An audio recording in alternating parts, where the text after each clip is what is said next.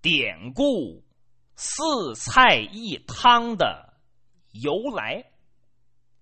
四菜一汤，顾名思义，一顿饭四样菜一碗汤。四菜一汤由来已久，相传这是明太祖朱元璋首先提倡的。公元一三六八年，朱元璋做了大明的开国皇帝。可巧这年遇上了天灾呀，老天爷是滴雨未下，庄稼颗粒无收，老百姓这生活是十分的困苦啊，卖儿卖女有之，饿死的有之。往外面看看。哭爹喊娘，草皮树根，观音土，拿这些过日子，你说那玩意儿能消化得了？尤其是那观音土，又叫胀肚粉呢，吃完了不消化，这肚子越来越大，最后憋死的。你别看老百姓吃不进去，达官贵人一个个生活过得挺好。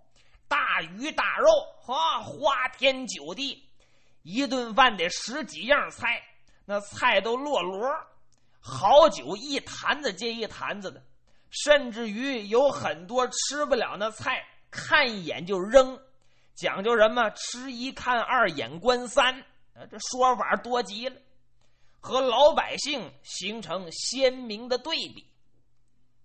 这朱元璋的出身，您不陌生吧？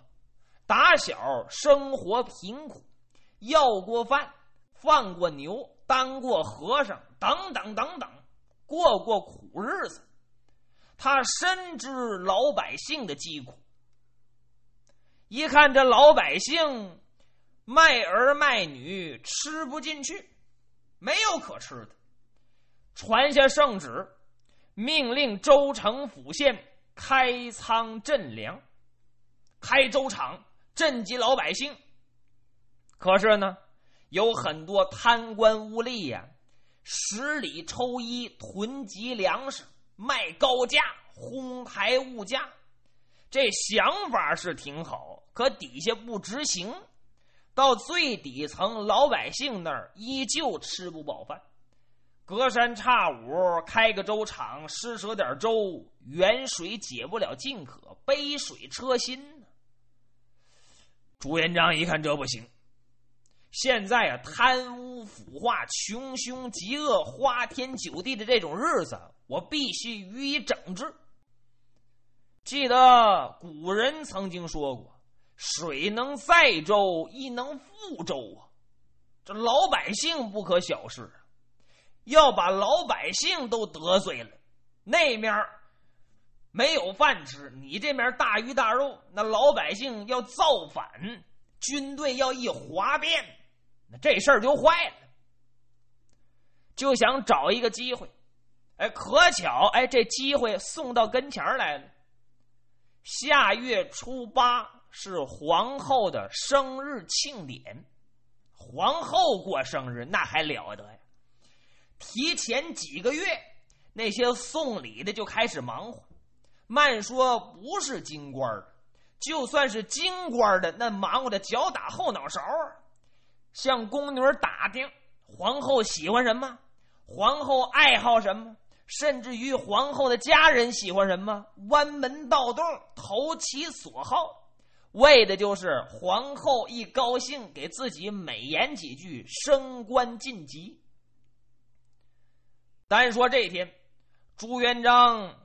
在早朝上处理完公事之后，朱元璋说了几句闲话：“诸位卿家，今日在这金殿之上，我们唠几句儿女家常的话。”哦，大伙儿一听，万岁爷要唠儿女家常，那听听吧。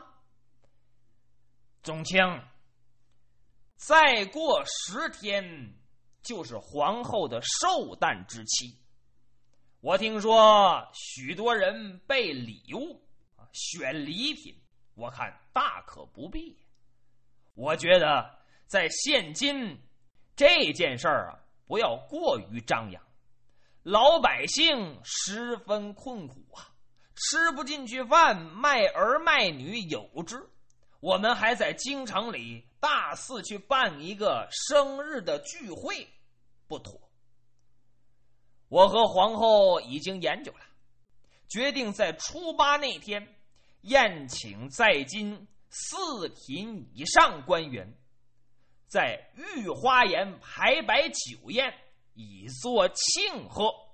万望众卿务必参加，臣遵旨。大伙散去了，这些人高兴！皇上请吃饭。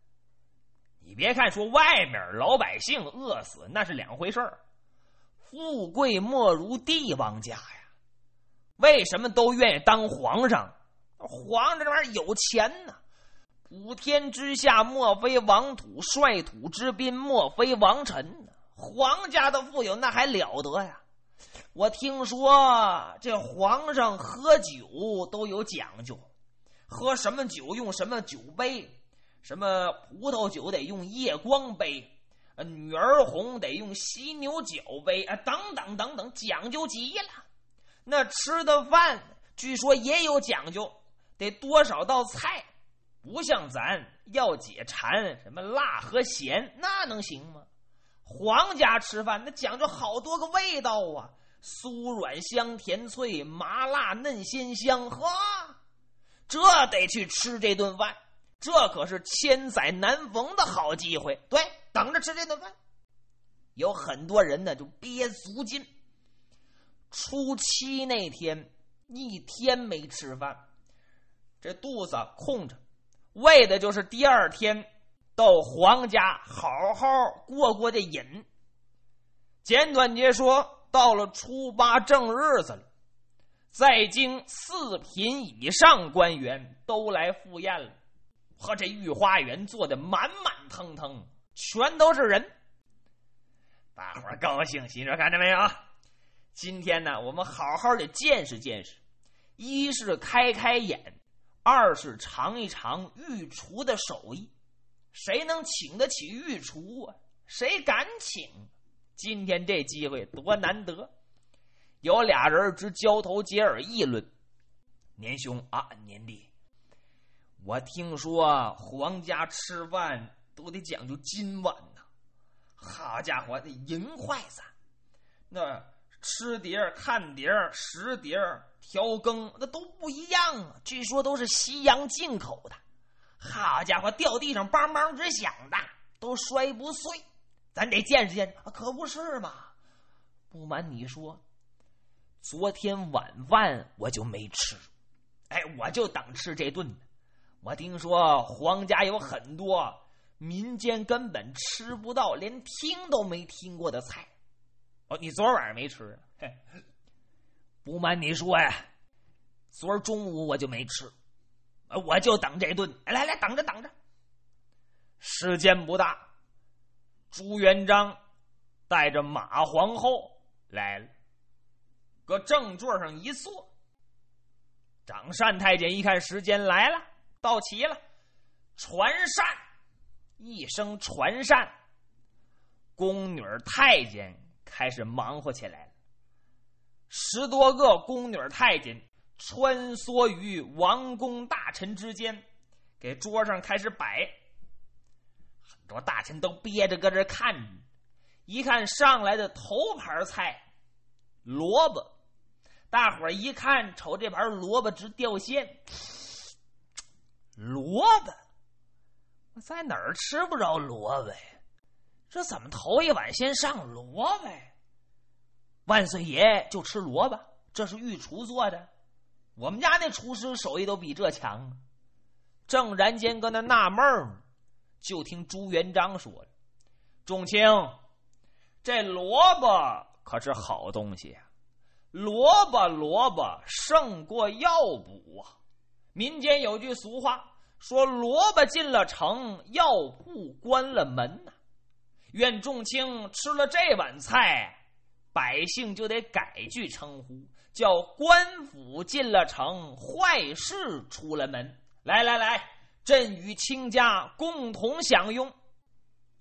朱元璋带头夹起一块萝卜，搁嘴里嘎吱嘎吱嚼了。马皇后也夹起一块。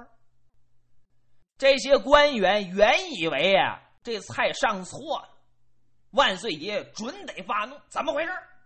那不得什么猴头燕窝鲨鱼翅吧？最起码也得是山中走兽！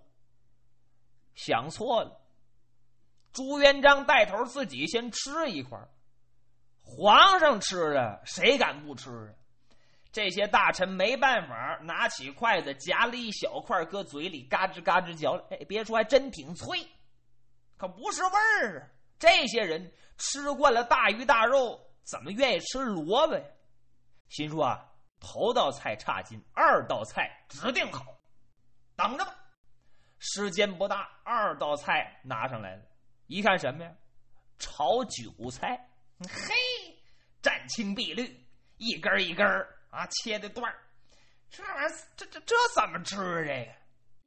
正这时候，皇上又说了：“宗卿，这韭菜可是好东西。正所谓小韭菜青又青，长治久安得民心呐。况乎这韭菜是长久安康之意。”吉祥如意，来来来，众卿同享。自己带头又夹了一筷子，马皇后也吃了。大伙儿没办法，捏着鼻子把韭菜夹一块放嘴里，怎么咽的都不知道，愣给抹是下去的。简而言之，又上来两道菜，一是茄子，一是白菜，四碗菜。王公大臣、文武百官瞅着这四碗菜呀。直掉线！哎呀，原以为进宫能吃点好吃的，你说我们在各自的这府里，大鱼大肉什么没吃过呀？宫廷菜没见过，这宫廷菜就是萝卜白菜，你这这这什么玩意儿？心里想可不敢说。正这时候，宫女们又端上了一碗热气腾腾的汤，大伙儿一看，嘿，这汤更不错。葱花豆腐汤，哎，这倒好。萝卜白菜保平安啊，白菜不如白菜，再来点豆腐，哎，这这挺好。嘿，今天这顿皇家寿宴，哎，咱算是开了眼界了。这四菜来了，这一汤，这叫什么玩意儿？这这这这能以下咽吗？这玩意儿？朱元璋这回站起来了。常遇春，武将常遇春。在头一排，常遇春赶紧站起来，万岁！我记得你当日光着胳膊来军营，吃的是什么菜呀？你还记得吗？回万岁！豆腐呀，对呀，这小葱豆腐青又白呀。老百姓常说说这个小葱拌豆腐一清二白，什么公正廉明如日月。这是说我大明江山能够万年永固啊！来，我与你同享。常遇春给皇上盛了一碗，自己也盛了一碗豆腐汤，俩人滋儿喽滋儿喽喝起来了。百官一看，那咱也抢着喝吧，把碗都拿起来了，盛了一碗，不敢往自己眼前放，往对方眼前送。年兄，年兄先请。那个说年弟，年弟你先请。哦不不，年兄请。那位心说废话，我请你不请啊？来来来，甭客气，一块儿来吧。一人端一碗，吨吨吨，这碗汤都顺下去了。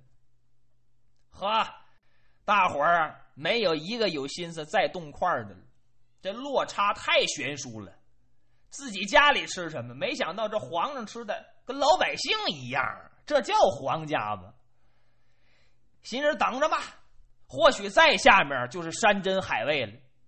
结果等了好半天，宫女啊也不端菜了。朱元璋一看大家伙儿这情绪有点反常，脸上都有异样之色。